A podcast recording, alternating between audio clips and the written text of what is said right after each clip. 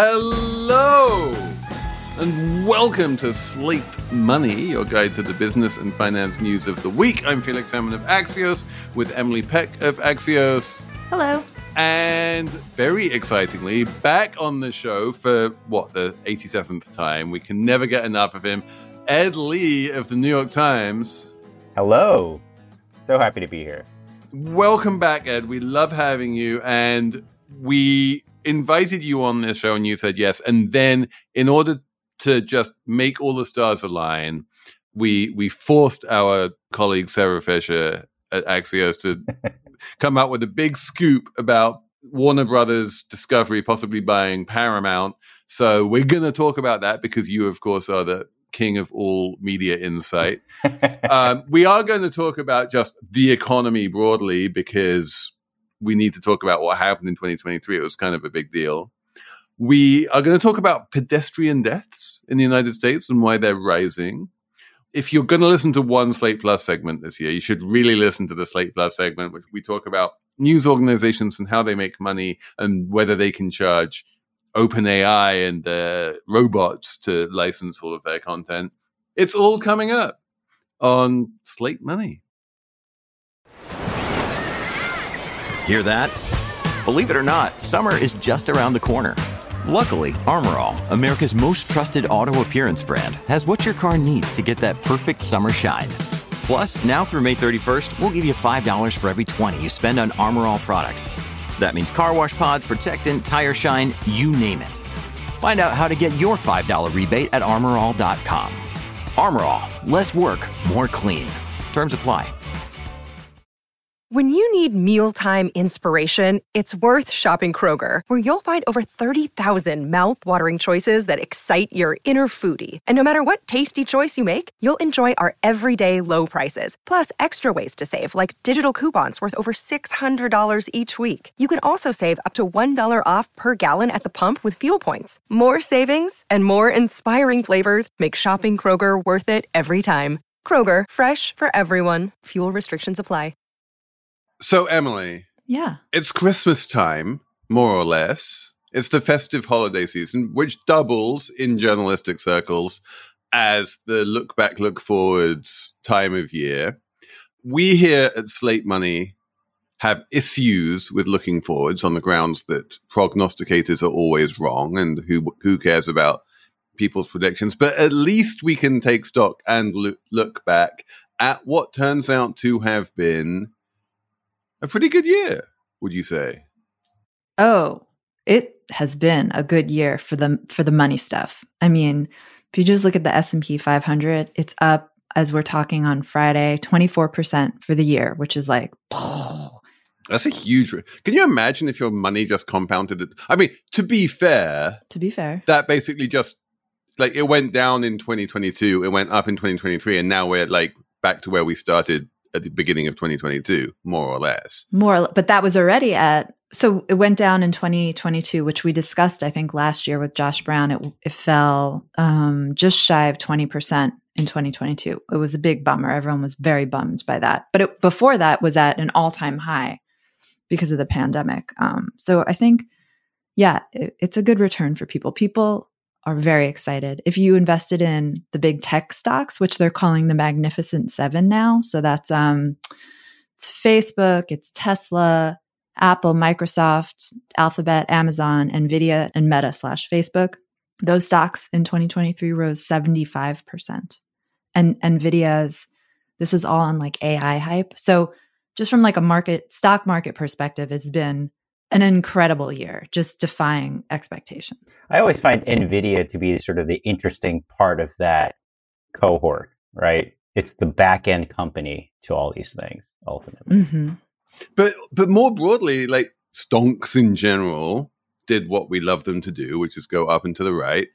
And it wasn't for the same reason that they did that in 2021, which was that, you know, everyone kept on surprising on earnings there didn't seem to be an obvious driver. Like, sure, with Nvidia, it was obvious their earnings were going up, but you know the S and P 500 broadly was not like, oh my god, the earnings are so strong. It was just more that like the thing that we had feared in 2022, which was like slumps and recessions and some parade of hor- horribles just didn't happen. The economy turned out to be pretty strong. We had four quarters of healthy growth. We kept um, unemployment at very low rates. And, you know, we, we talked last week about like we achieved whether or not we achieved this soft landing or whether we're just like on track for a soft landing. But um, Emily, you phoned up Larry Summers this week and basically said, Oi, you were wrong, weren't you? And he was like speechless. No, he was definitely not. definitely not speechless. Um, every, but the title of the piece was "Everyone Was Wrong About 2023," and of course, not everyone was wrong. I want to say that I was right. Like I am very rarely right, but I, I kind of called this one. right. Everyone but Felix was wrong about 2023. um, yeah, I called Larry Summers because he famously in 2022 um, said in a speech and in an interview with Bloomberg, he was like, if inflation's going to come down, unemployment rate's going to have to rise at least something like two points or even higher. I mean, there's going to be a lot of pain. Sometimes they were saying like 9%. Him and Jason Furman mm-hmm. pulled out some formula and, and was like, you know, it would have to be at 7% for three years or 9% for one year or something like that. And, you know, in fact, it just stayed below 4% the entire time. Just yet more evidence that economists just like to make it up as they go along. Well, I mean, they were looking at, at, history and saying, well, this is how we did it in the 1970s. And in the 1970s, we raised rates a lot and unemployment went up a lot. And so that's what's going to happen this time. But like the 1970s isn't the only time the US had inflation. It was just the wrong, it was the wrong time frame to look at. Also, just the, the I'm sorry, but like the economy is just really different from the 1970s. I mean, we live in a global yeah. economy now, right? That's that is the huge factor here that anyone who's harkening back to the 1970s is sort of a way to kind of, you know, evaluate today. It's just, I'm sorry, that's just wrong. But uh, this is this is a really this is a really interesting question, right? Because during the sort of Greenspan Bernanke era of no matter how much we cut rates, inflation will never go up. The standard narrative was globalization and specifically the rise of China. And it doesn't matter what's happening with interest rates.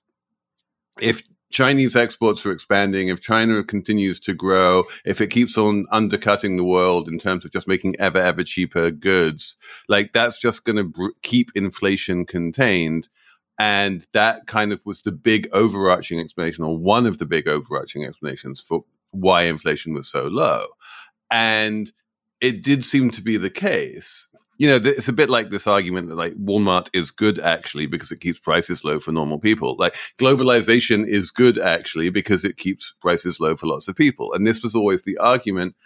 And then very clearly what happened partly because of COVID, partly because of the invasion of Ukraine, partly because of like domestic politics in the US and US China tensions, was we started upon um, what feels still to this day to be like a inexorable, if slow, deglobalization. And next week we're going to have Henry Farrell on talking much more about US China.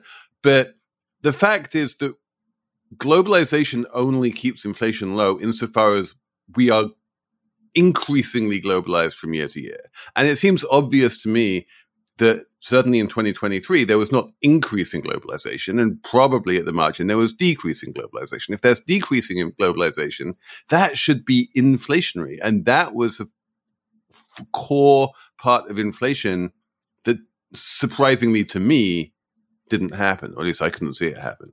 Well, part of the story also, not to bring up China because you just punted China, but China had a really bad year. Their economy was yeah, and so that should also be that should also be a form of that would be bad. If China doing well causes prices to come down in America, then conversely, China doing badly should cause prices to go up, right?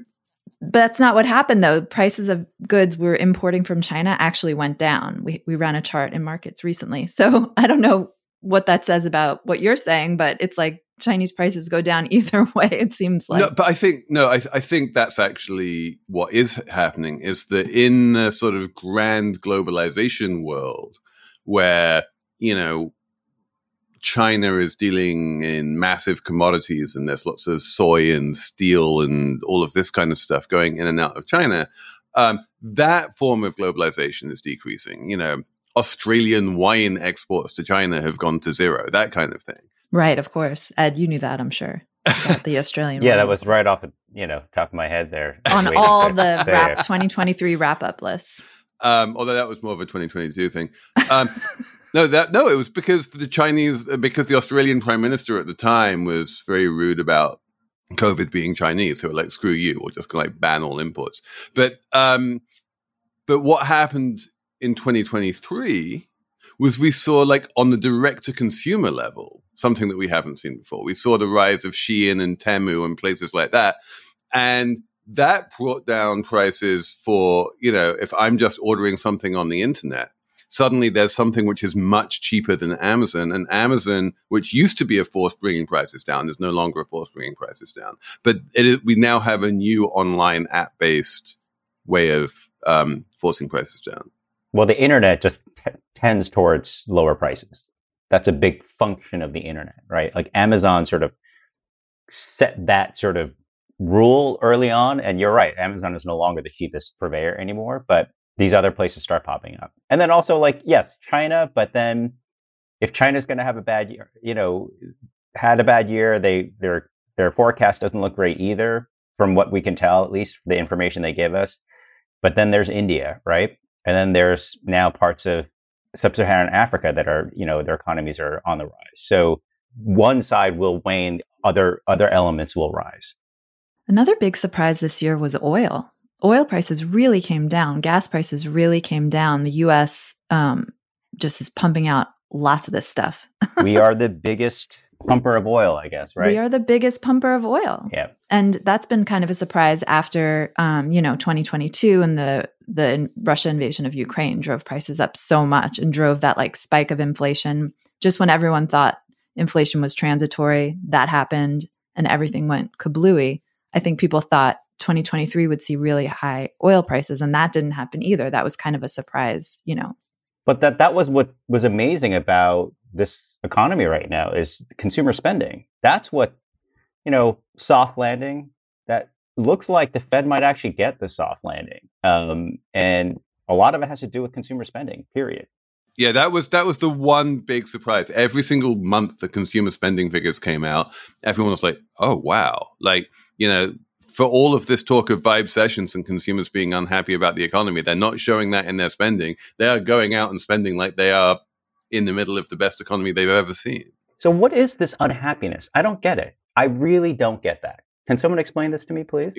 So, this is this is uh, honestly, I really want 2020, 2024 to be the year of no more think pieces about like why are people so unhappy about the economy when the economy is doing so well because i've read that piece roughly 8000 times at this point and i've had that conversation roughly 80000 times and i don't think anyone has ever come up with a satisfactory answer but there was an interesting hypothesis um, from dan davies on substack last week saying that part of the reason why people are unhappy is because what you used to think of as enjoyably spending money, retail therapy, you know, I'm going out and I'm spending money on something that I love, has become transmogrified in this age of subscription services into, oh shit, that's another monthly um, credit card bill and you get more and more of personal consumption is in the form of subscriptions of one form or another. So you're spending without realizing you're spending, kind of spending. You're spending without realizing that you're spending, and you and there's just a whole bunch of money that just like appears on your credit card or disappears from your bank account every month, and it just you don't feel like you're making that active choice to spend anymore, and it feels like you have less money left left over. You know, if you go to a movie and swipe your credit card for seventeen dollars, like then you feel like I have made that conscious decision to spend seventeen dollars. But if you have an you know Apple TV Plus subscription or whatever it is for seventeen dollars, it's just kind of this thing that uh, it, it doesn't feel like you're. It feels like a much more passive spending, which is harder to control. I like that theory, but it still sounds very theoretical. I want to see some real data. I want to see like where this consumption is happening. I don't buy this at all. Even Dan doesn't entirely buy this theory. He's like, no, the main the main reason why people think the economy is bad, even when they're spending as though it's good, and even though the economy is objectively good, it's just because people are wrong. I mean, this is this is Occam's razor, right? Like if people if people say something that is false, the main reason they're saying something is false is because they're wrong. You know, and I think I feel I feel like this very simple explanation for the vibecession thing is not really trotted out enough. People are just wrong. People I mean, that's wrong. what everyone says, but then they puzzle over why they're wrong. But you're just like, skip it. They're just Yeah, wrong. they're just they don't wrong. know. It's over. I, I think Felix is right about that. But the question is still an important question, though, because yes, they're actually spending. That's the reality. Forget what they're saying out of their mouth. However, 2024 election, right? That's where it really does matter, right? The sentiment, even if they're incorrect in linking it to a bad economy, could result in a very different election outcome, right? And who will be president for the next four years. It, it could or it could not. Like again, this whole idea that people vote according to whether they think the economy is good or bad, rather than whether they themselves are doing well or badly in the economy, is not clear. Like I think when you talk about the vibecession stuff, a lot of it is just opinion polls of saying like, how do you feel about the economy? How do you feel Joe Biden is doing on the economy? It's, it's like quasi political questions. Whereas, you know, if you ask people, you know, how your finances, they actually say, well, no, my finances are actually fine.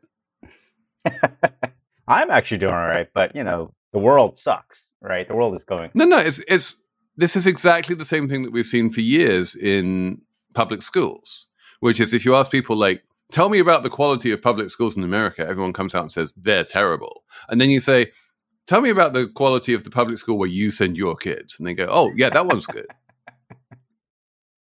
Apple Card is the perfect cashback rewards credit card. You earn up to 3% daily cash on every purchase every day. That's 3% on your favorite products at Apple, 2% on all other Apple Card with Apple Pay purchases, and 1% on anything you buy with your titanium Apple Card or virtual card number. Visit apple.co slash card calculator to see how much you can earn. Apple Card issued by Goldman Sachs Bank USA, Salt Lake City branch. Subject to credit approval. Terms apply. This episode of Slate Money is brought to you by Wondery, which is a podcast company, and it makes a podcast called The Best One Yet, and it is a daily podcast hosted by Nick and Jack, who serve up three of the most interesting business news stories every day, and why you need to know them in just 20 minutes. Do you want to hear about the $100 wedding dress that saved Abercrombie, or which real tech acquisition is like Game of Thrones, or the one financial equation that can finally solve climate change? That's the kind of stuff you find on the best one yet. So be in the know this year by starting your morning with the best one yet every weekday. Follow the best one yet on the Wondery app or wherever you get your podcasts. You can listen ad free right now on Wondery Plus. And for more deep dive and daily business content, listen on Wondery, the destination for business podcasts, with shows like The Best One Yet, How I Built This, Business Wars, and many more. Wondery means business. I want to talk to you, Ed, because you are the great Ed Lee, and you know these things better than anyone else. I wanted to talk to you about so media consolidation. We need to talk about this is the big news. Sara Fischer, the crack media reporter at Axios, who's on sabbatical, I should mention, and was filing the story from Singapore, managed to break this huge news that Warner Brothers Discovery is in serious talks with Paramount about buying Paramount or possibly their pa- Paramount's um, parent organization, which, which has the most wonderful name, National Amusements. I've always loved that.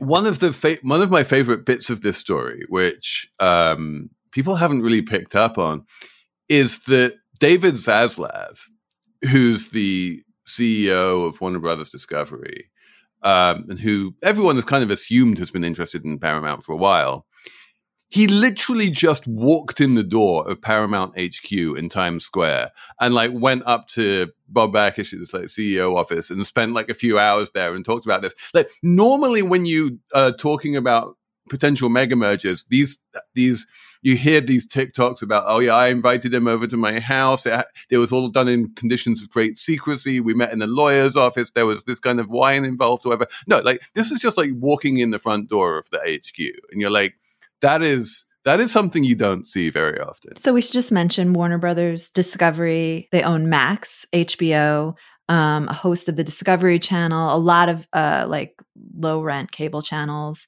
Um, also CNN, Doctor Pimple Popper. yeah, and Paramount is the storied movie the- uh, movie studio, but also owns um, CBS. So those are the companies, and the and CBS, Comedy Central, I think, a lot of cable channels too. MTV. A lot of cable networks no one watches anymore. Yeah. yeah, that no one watches anymore, but still make money. I think a little bit. They, they're still they're the still EBITDA. Yeah, absolutely. They're still right. EBITDA. That's uh, yeah. game. so this would be a big deal. This would be CNN and CBS getting married if they if they got together. Yeah, and I've seen reports that they were they've been kind of dating for a while. That CNN and CBS have like been cooperating on various news reports for for years now. Yeah, no, that there's been uh, sort of news collaboration, right? They've had um, even JVs over the years where you're you know, sharing services, that kind of thing. Look, I, first of all, kudos to Sara. It was a great piece of breaking news. Stocks moved on it. Both stocks moved on it. You know, if you were reading her early on and you are a big hedgy, you know, you, you might have made some money on that trade either way. So kudos to her, absolutely. I don't think this deal is real in any sense. I don't think it's going to happen. I think David Zaslav is kidding himself if he thinks this is going to be, you know, look, it comes down to Shari Redstone, who is the controlling owner of National Amusements, which controls Paramount, Viacom, CBS, all those companies. From what I understand in the reporting, you know, and this was, I think, reported in the journal, Zaslav was essentially offering paper, right? Let's do a stock deal, right? I don't. He doesn't have any more cash, right? Like, you know, Warner Brothers uh, has something like you know forty plus billion dollars in in leverage, yeah. right? Their free cash flow is something like five billion, right? That's just barely enough of a ratio to kind of maintain. He's not going to take on more debt to buy, you know, more cash debt to buy a whole nother business. It's 10, 11, 12 billion dollars.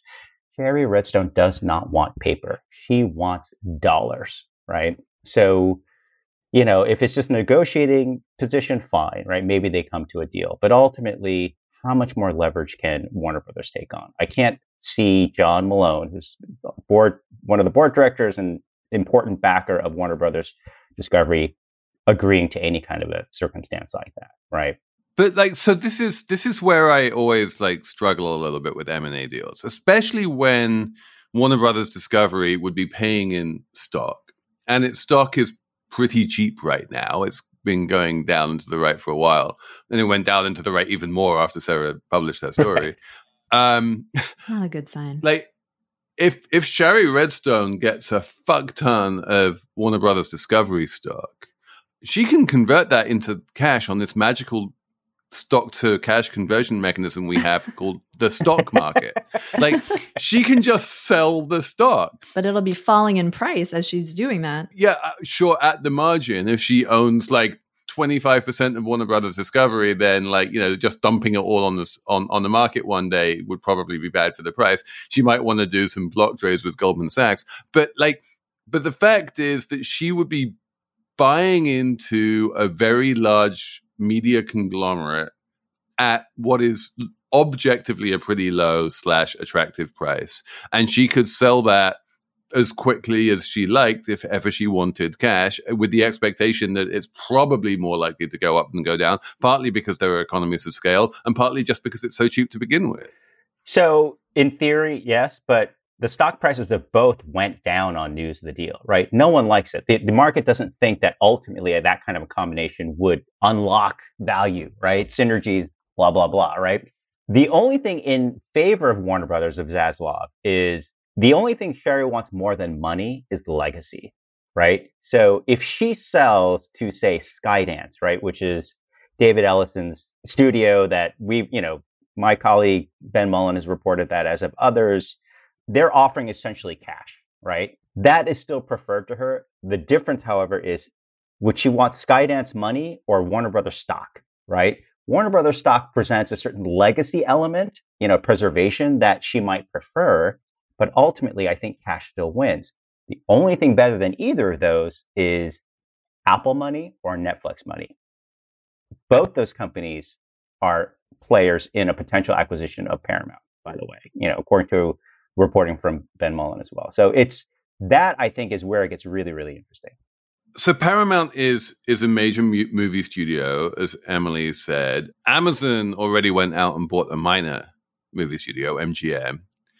Apple and Netflix are both very big in movies and love to have you know prestige movies like Maestro or May December or whatever, and and so you can see in principle how they might find it attractive, especially now that given the share price, it doesn't see like compared to the size of Apple, it's a rounding error, right? The amount they would, they would have to pay for it. Well, so here's where it gets even more interesting, right? Um, the weird structure of Paramount ownership, right? Paramount, publicly traded, is owned is the controlling shares of Paramount are owned by basically Shari Redstone through National Amusements, which is a private entity. That stake is basically worth a billion dollars. In other words, David Ellison or Warner Brothers Discovery or Apple or Netflix could just buy that billion dollar stake to control the company, right? So instead of spending 10, 12, 15 billion dollars to own Paramount outright, you can just buy Shari's controlling stake for a billion plus and control the company. Can Zaslav do that? Anyone can do that. It's just a matter of where Shari's willing to go. All right. So, like in that case, why doesn't David Zaslav walk out of Bob Bakish's office and into Shari Redstone's office and be like, I don't actually care about the, you know, 90% of the com- of, of, Paramount that's publicly listed and has a bunch of like non-voting shares or shares with very few votes. What I care about is your shares with the mega votes. Can I just buy those at like 2x what they're worth? that's presumably illegal somehow. Like you are not. Uh, is he allowed to do that? Anyone is allowed to do that. So, so why isn't he doing that? Good question. In other words, if he were serious, that is the conversation he would be having. That is the meeting he would be having, right? Everyone knows how it works. Everyone knows the structure of this company, control it. It's the the byproduct of this weird, you know, dual dual class structure, right? That Viacom, Paramount, CBS have had for years, right? And it can be exploited, right? This is just the way to exploit it. That is actually what Skydance has actually initially pursued. Wasn't buying out Paramount because Skydance is this tiny little company. It's I just want to pay you a billion plus. I can control the company. There are disadvantages of that, of course, right? You there's a lot more bureaucracy around that. You only have control over the board, essentially, right? You then appoint board directors. You tell them what to do they then have to do it all right maybe they don't comply even right so it's that's not as clean cut a method ultimately oh that's not really running a company then right i mean i mean it is running a company but it is running a company yeah. you're not like getting your hands in the meat of it well you can change who the ceo is you can change you can do all of that just tell them what to do it's just many more steps to get to where you want to get to okay we are going to take a break and then when we come back we're going to talk about cars Another day is here, and you're ready for it. What to wear? Check. Breakfast, lunch, and dinner? Check. Planning for what's next and how to save for it? That's where Bank of America can help. For your financial to-dos, Bank of America has experts ready to help get you closer to your goals. Get started at one of our local financial centers or 24-7 in our mobile banking app. Find a location near you at bankofamerica.com slash talk to us. What would you like the power to do? Mobile banking requires downloading the app and is only available for select devices. Message and data rates may apply. Bank of America and a member FDIC. It is Ryan here, and I have a question for you. What do you do when you win? Like, are you a fist pumper? A woohooer, a hand clapper, a high fiver. I kind of like the high five, but if you want to hone in on those winning moves, check out Chumba Casino. At ChumbaCasino.com, choose from hundreds of social casino style games for your chance to redeem serious cash prizes. There are new game releases weekly, plus free daily bonuses. So don't wait. Start having the most fun ever at ChumbaCasino.com. No purchase necessary. VGW. Void were prohibited by law. See terms and conditions. 18 plus. Emily. This is a piece that came out in the New York Times a couple of weeks ago by the great Emily Badger. The thesis being that a lot of American pedestrians are dying, unlike pedestrians in other countries. There's been a big up and to the right trend in American pedestrians dying. And specifically, if you're walking down the street in the middle of the day and you get hit by the car, that, that is no more likely than it was a few years ago. On the other hand, if you're walking down the street at night and you get hit by a car, that is significantly more likely than it was a few years ago. And you're going to tell me all of the potential explanations for this, which have been like considered and rejected. Uh, yeah. So it was a great piece um, from Emily Badger. In 2021, 7,300, more than 7,300 pedestrians died in America. Three in four died at night between sunset and sunrise. This is a, an American phenomenon. It isn't happening in other similar developed nations, which have seen pedestrian deaths go down. And the reasons, I mean, Emily says in her reporting, no one really knows what's going on, which is true, but there's a lot that is going on. Um, so American cars have gotten a lot bigger over the past 15 years. I mean, every, anyone who doesn't live in New York City so, me, I know this uh, because I drive places in my little Volkswagen, and it's like just vehicles are just towering over you. This these like giant Broncos or Jeeps, whatever. Cars are much bigger, so when they hit people, they kill them. They're much more likely to kill them. There's also the number started going up when the iPhone came out, right? So Americans are looking at their phones more, they're much more distracted.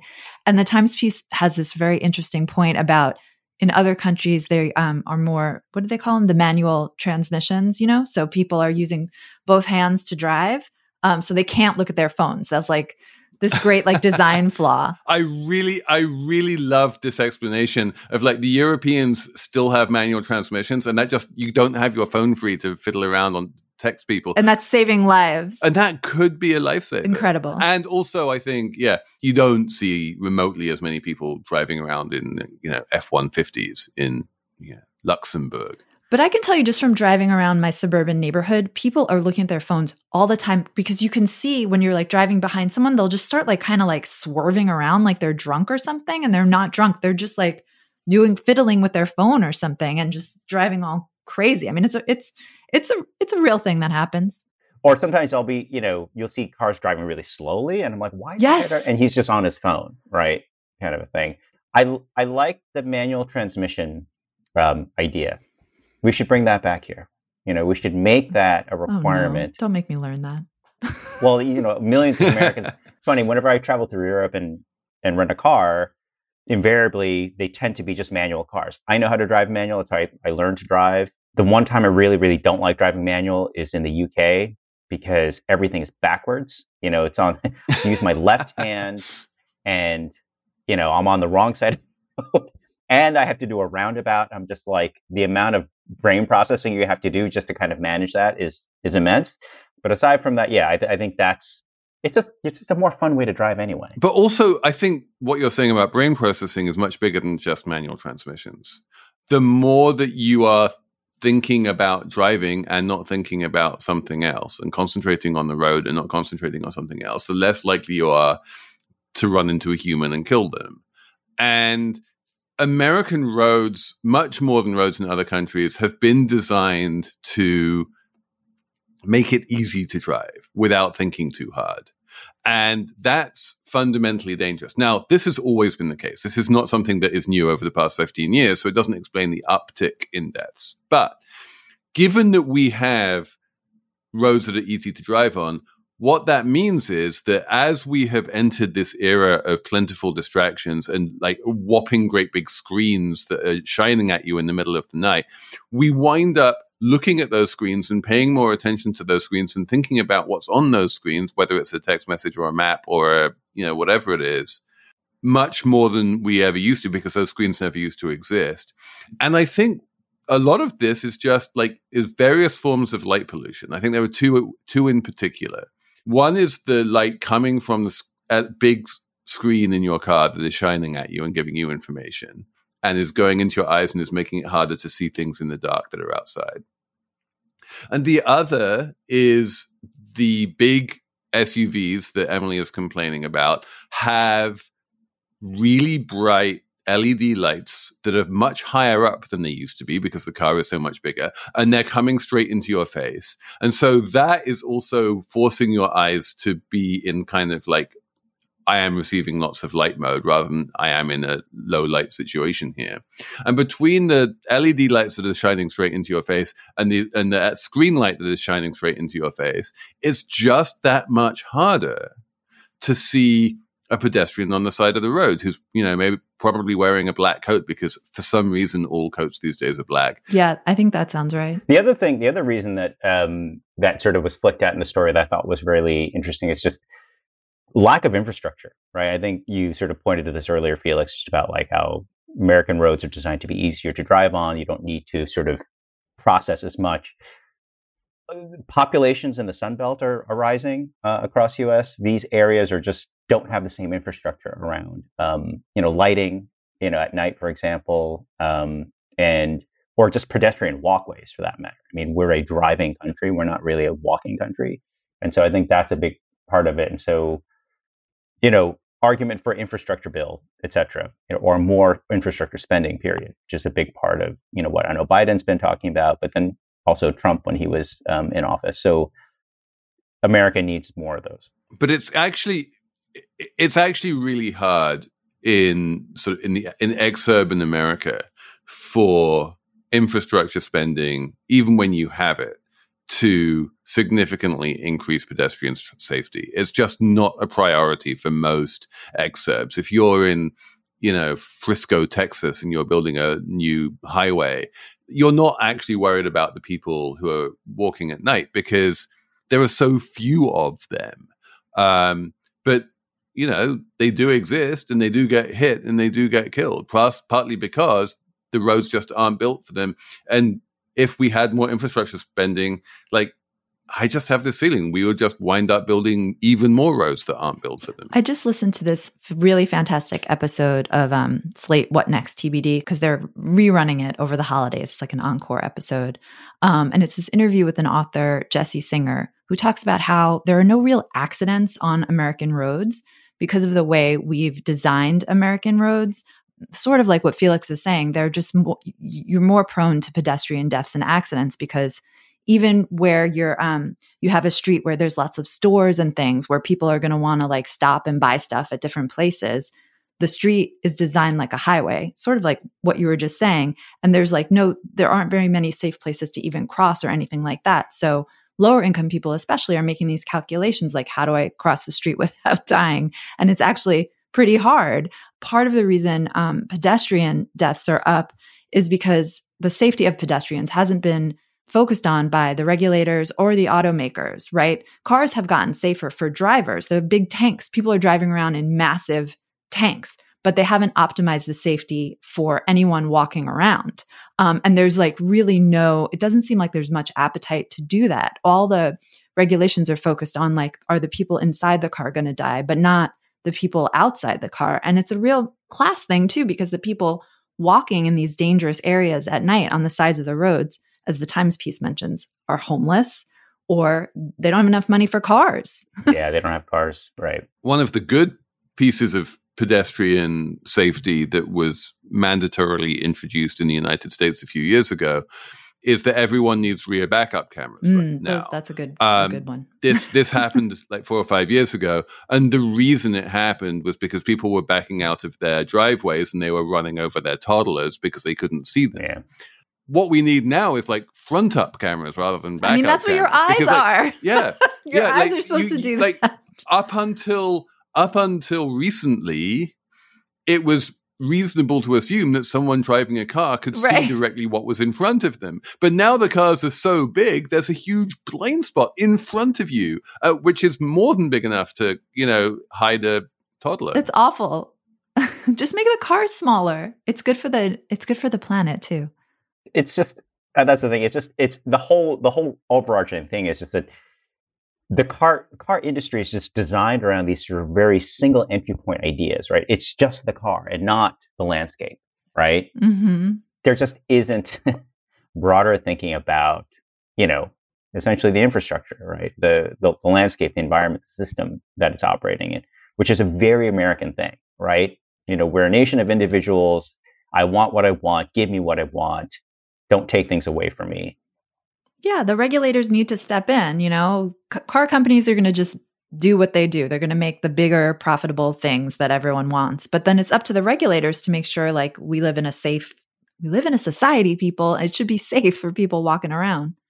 And and uh, stipulated that car design is part of it. There are you know, there, there's one other thing that we should mention, which is the way in which poverty in America has moved to the suburbs and the exurbs in a way that it hasn't in other countries. And as Emily, you were saying, a lot of the pedestrians who get killed are homeless or extremely poor and they can't afford cars and so on and so forth. Um, you know, if you're walking home from the bus stop, like, you know, middle class people who own their cars don't do that.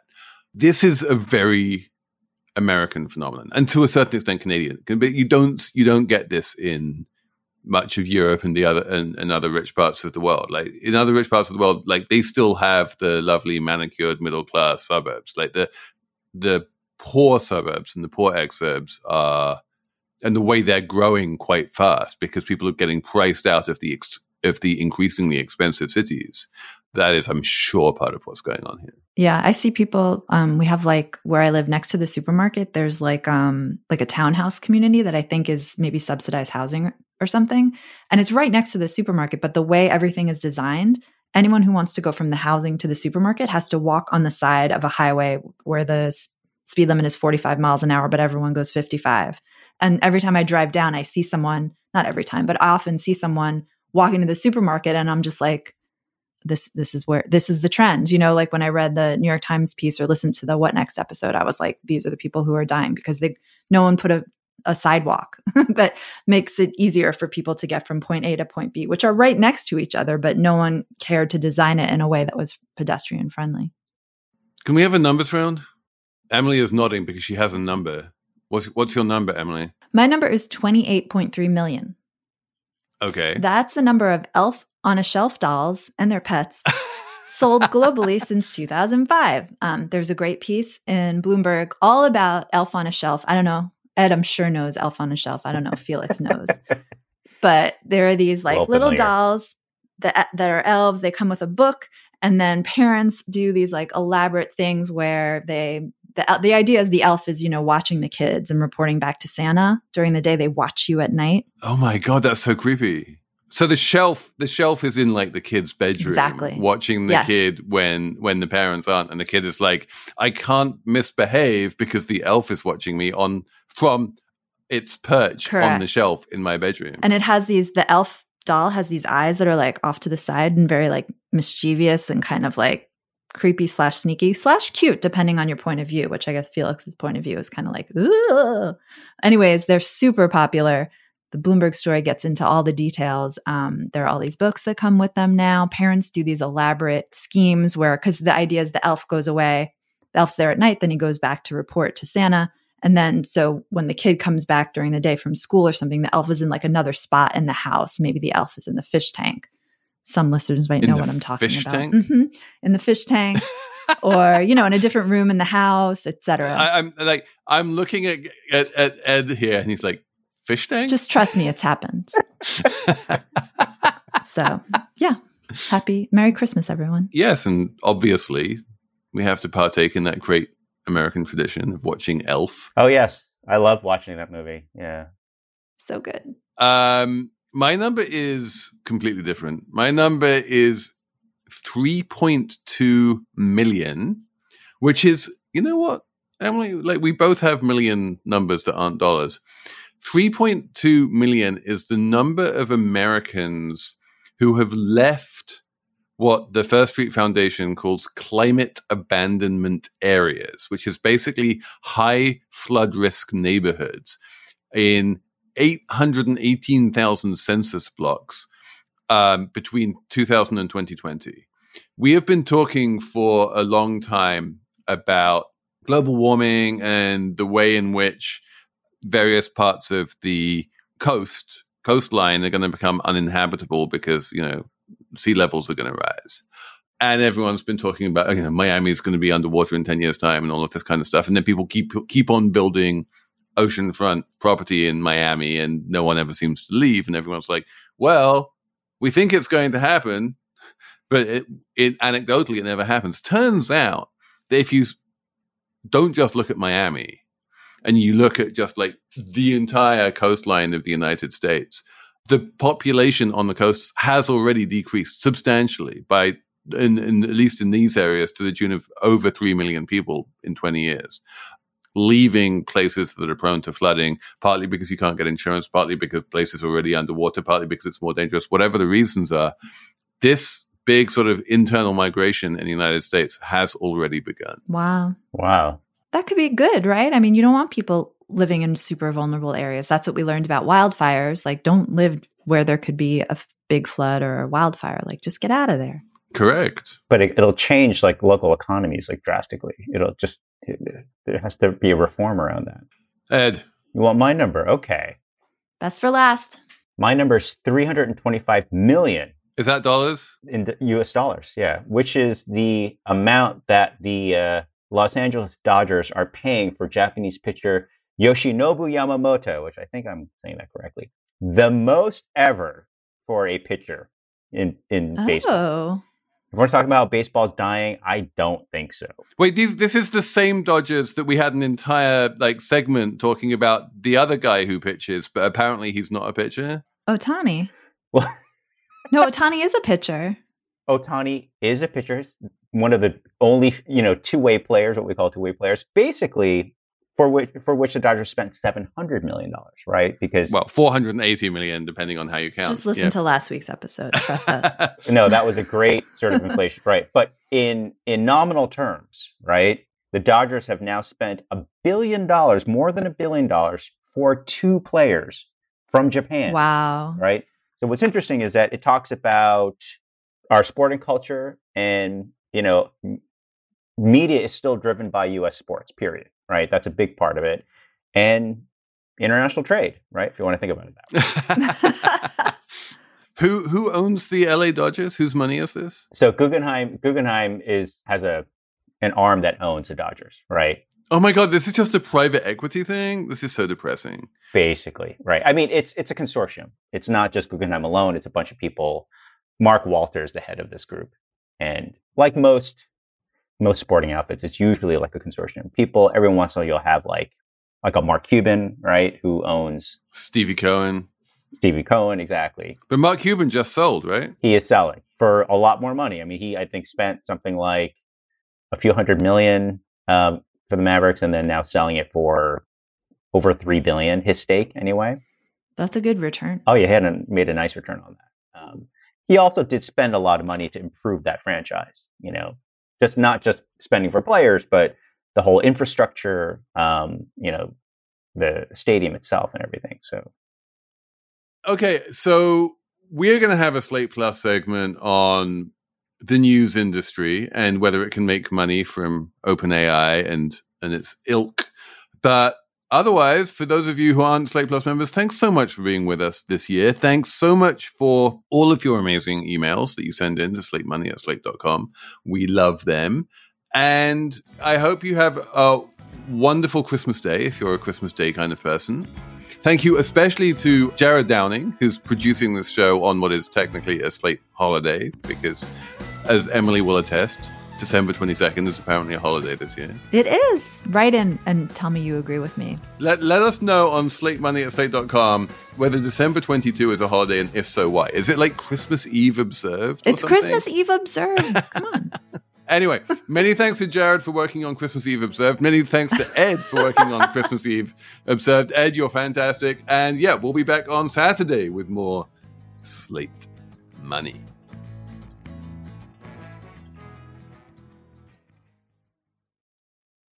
Hello, it is Ryan, and I was on a flight the other day playing one of my favorite social spin slot games on chumbacasino.com. I looked over the person sitting next to me, and you know what they were doing? They were also playing Chumba Casino. Coincidence? I think not. Everybody's loving having fun with it. Chumba Casino is home to hundreds of casino style games that you can play for free anytime, anywhere, even at 30,000 feet. So sign up now at chumbacasino.com to claim your free welcome bonus. That's chumbacasino.com and live the Chumba life. No purchase necessary. Group. Void were prohibited by law. See terms and conditions. 18 plus.